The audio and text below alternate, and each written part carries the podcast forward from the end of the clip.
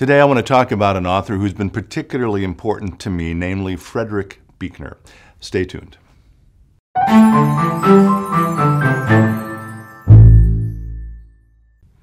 Hello, friends. Pastor Tim Westermeyer here, Senior Pastor of St. Philip the Deacon in the western suburbs of Minneapolis. Good to be with you as always. I don't know if any of you have Instagram accounts. I've been sort of um, playing around with an account related to this channel. It's called Reflections on Faith. And as you may know, when you create that account, it invites you to have a little summary of who you are or what you're posting there. And, uh, you know, because it's very few words, it forces you to really distill down uh, that summary. And in my case, uh, it reads um, Reflections on Faith. That's the title of the account. Um, and then it says Tim Westermeyer, colon, husband, father, and pastor at St. Philip the Deacon in Plymouth. And then it says aficionado of books typography and watches. And that first one, uh, books, is certainly a really important part of my life. And I actually think back as well, that's one indication of the central importance of books for me.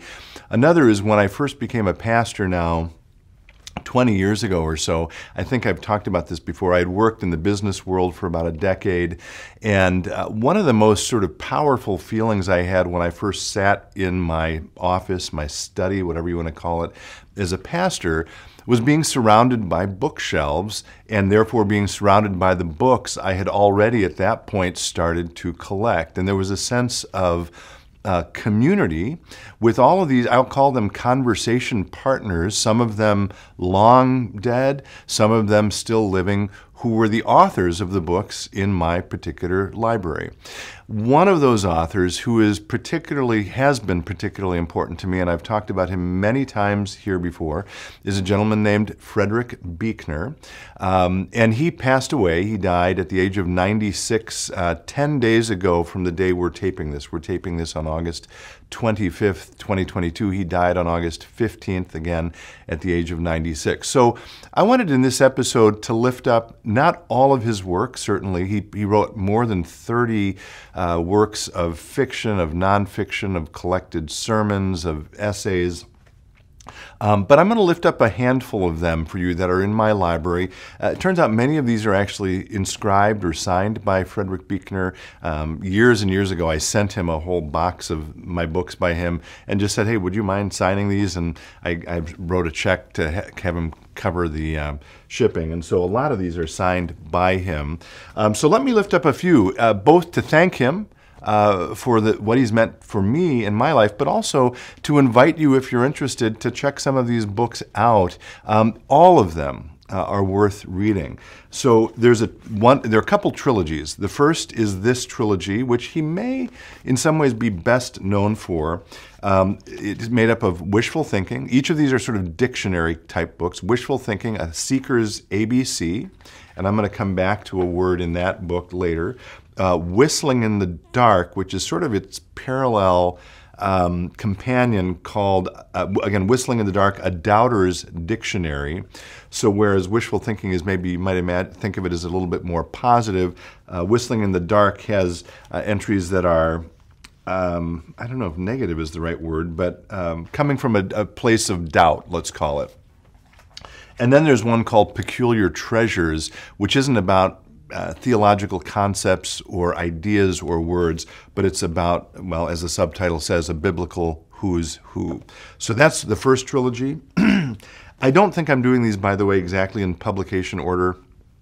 Uh, you can look them up on your favorite bookseller or online um, repository of books, but some of them I'm, I'm trying to do in, in, chronological order, including this next trilogy, which is a trilogy that's much more um, personal. It's a memoir of Frederick Buechner's life, and the, the sort of central point I guess I would point, lift up about his life, uh, or the one that sent him on a particular trajectory from the time he was very young, was that his father uh, took his own life. Uh, and Frederick Buechner was in the house when that happened. He observed his father's body being taken away.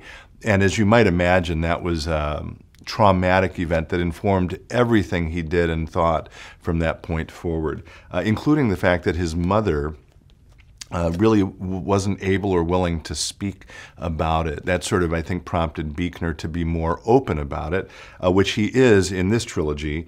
Um, and it, I will try to remember, by the way, to link to a really lovely reflection by David Brooks. Um, from the New York Times, who wrote a, a, wonderful piece about Buechner on his passing um, the day after he died, maybe a couple days after he died. Anyway, this trilogy begins with The Sacred Journey, um, a memoir of the early days then goes to Now and Then, a memoir of vocation. Uh, Buechner was ordained, uh, I, mentioned that, I think, as a pastor, although mostly he spent his life as a writer. And then Telling Secrets, simply uh, subtitled A Memoir. So that's another trilogy of sorts. Um, then a few others, well, maybe I'll start with these.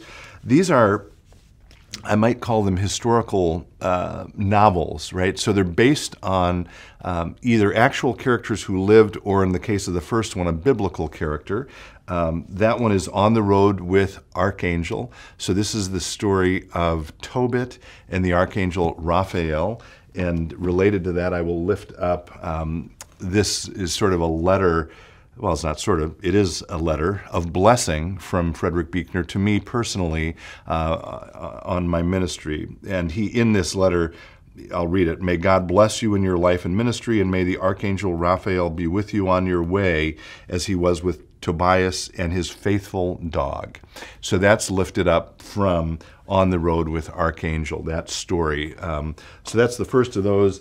then there are two others Godric again, a historical novel, and Brendan. Uh, both of those are about uh, saints in the early centuries of Christianity. Um, each deserves its own sort of reflections another time, maybe. And then the final ones I'll lift up. Well, two of them are more, again, personal. The Longing for Home, uh, reflect, Recollections and Reflections. Again, this is sort of a personal uh, reflections. Uh, and then The Eyes of the Heart, a memoir of the lost and found. Uh, and then finally, Speak What We Feel, Not What We Ought to Say, which is lifted from a line from Shakespeare. Um, and this is a book, uh, Reflections on uh, Literature and Faith. So, again, partially I'm lifting these up uh, to invite you to check them out, to read them, to get to know Frederick Buechner. He is absolutely worth reading. Uh, I'm also sort of, again, in my own way, saying thank you uh, to him for all he's meant to me as a conversation partner over the years. And I'll conclude with a, a, a short passage from this book. And again, I've mentioned this book, I think, many, many times in this place. Um, and this may be one of the more famous things that Buechner ever, ever wrote. It's quoted in a lot of different places. And it's the entry called Vocation which, as he points out, is from the Latin vocare, which simply means to call. And the, the point is, uh, vocation has to do with what is God calling you to do in your life. Um, and I'll lift up two parts of this short passage. Uh, first, the kind of work God usually calls you to is the kind of work, A, that you need most to do, and B, that the world most needs to have done. I think I've probably even said that in this place before. and he concludes this entry with neither the hair shirt, right, so something that makes you uncomfortable or painful, neither the hair shirt nor the soft berth, so the, the place of absolute comfort, uh, will do. The place, he says, God calls you to is the place where your deep gladness and the world's deep hunger meet. I feel blessed in my own life. I hope, I pray that I have found that place uh, in my life as a pastor. And Frederick Buechner was very instrumental and very helpful in getting me there. My prayer for you is that you can always be listening for God's voice calling you. And I pray that Frederick Buechner might be a good conversation partner for you as well. Thanks as always for being with me. Be well, stay in touch, and God bless.